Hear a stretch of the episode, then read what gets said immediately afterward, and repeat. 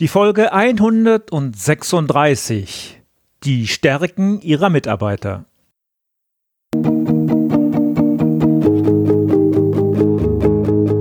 Gute Führung braucht Gespür. Der wöchentliche Podcast für Führungskräfte und Unternehmer. In dieser Sendung geht es um Anregungen, Gedanken und Impulse, mit denen Sie Ihre Führungsaufgaben leicht, schnell, effizient und harmonisch erledigen. Ihr Gastgeber ist wie immer Thomas Reining.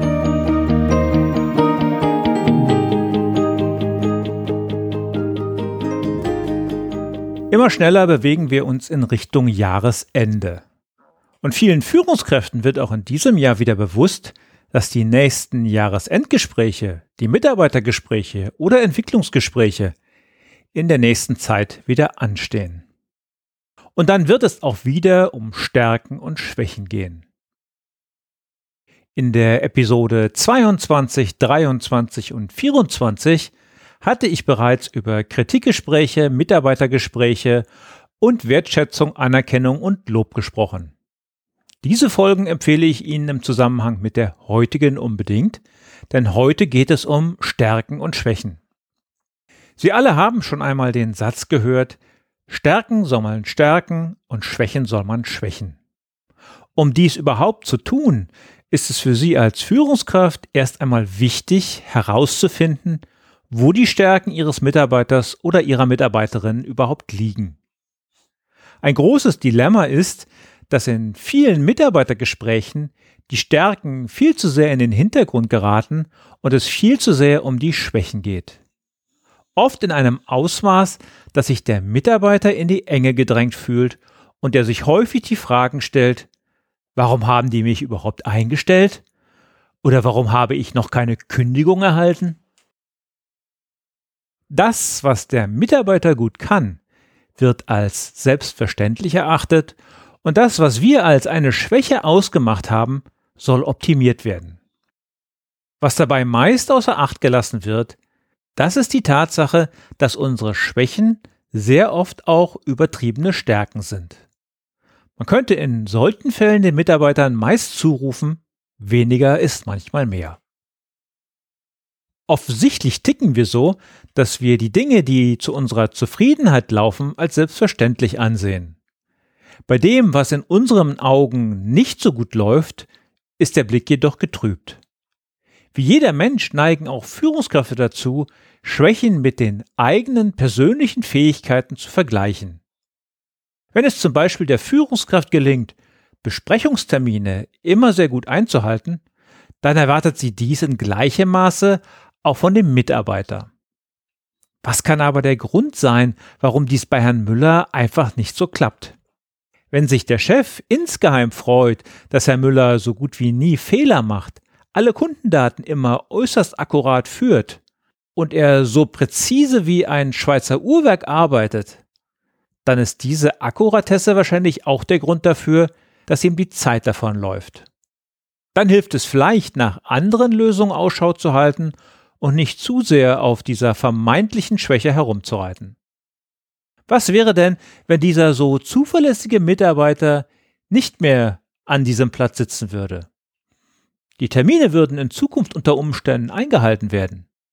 Aber die Fehlerquote, die könnte auch steigen. Jede Münze hat eben zwei Seiten.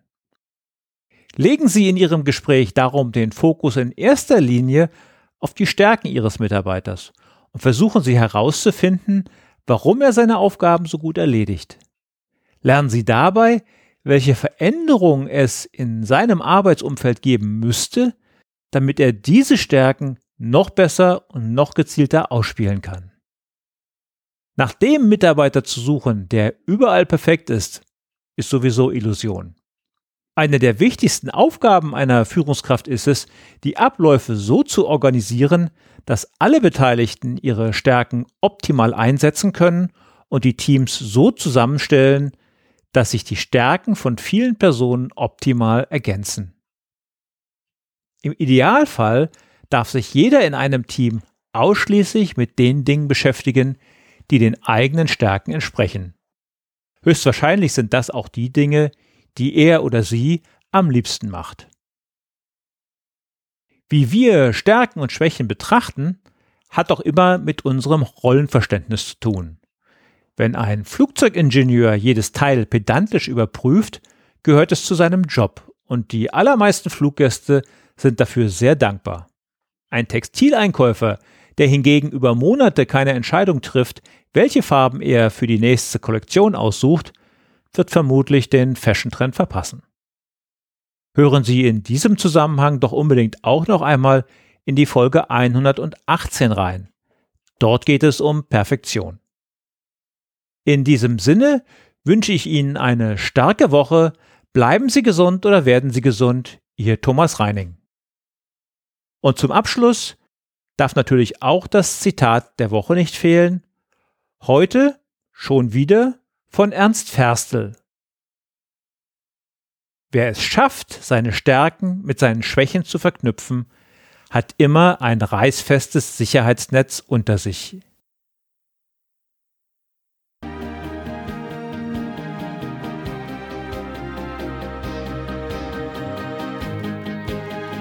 Ihnen gefällt dieser Podcast? Dann bewerten Sie ihn doch mit einer Sternebewertung und Rezension in iTunes. Dies hilft einerseits, diese Sendung weiter zu verbessern und sie darüber hinaus für andere noch sichtbarer zu machen. Besuchen Sie auch den Blog guteführungbrauchtgespür.de und schauen Sie, was es dort noch Spannendes für Sie zu entdecken gibt. Denken Sie immer daran, Sharing ist Caring und teilen Sie den Link zu dieser Sendung mit anderen Interessierten. Das war die heutige Ausgabe von Gute Führung braucht Gespür. Vielen Dank fürs Zuhören und eine schöne Zeit für Sie.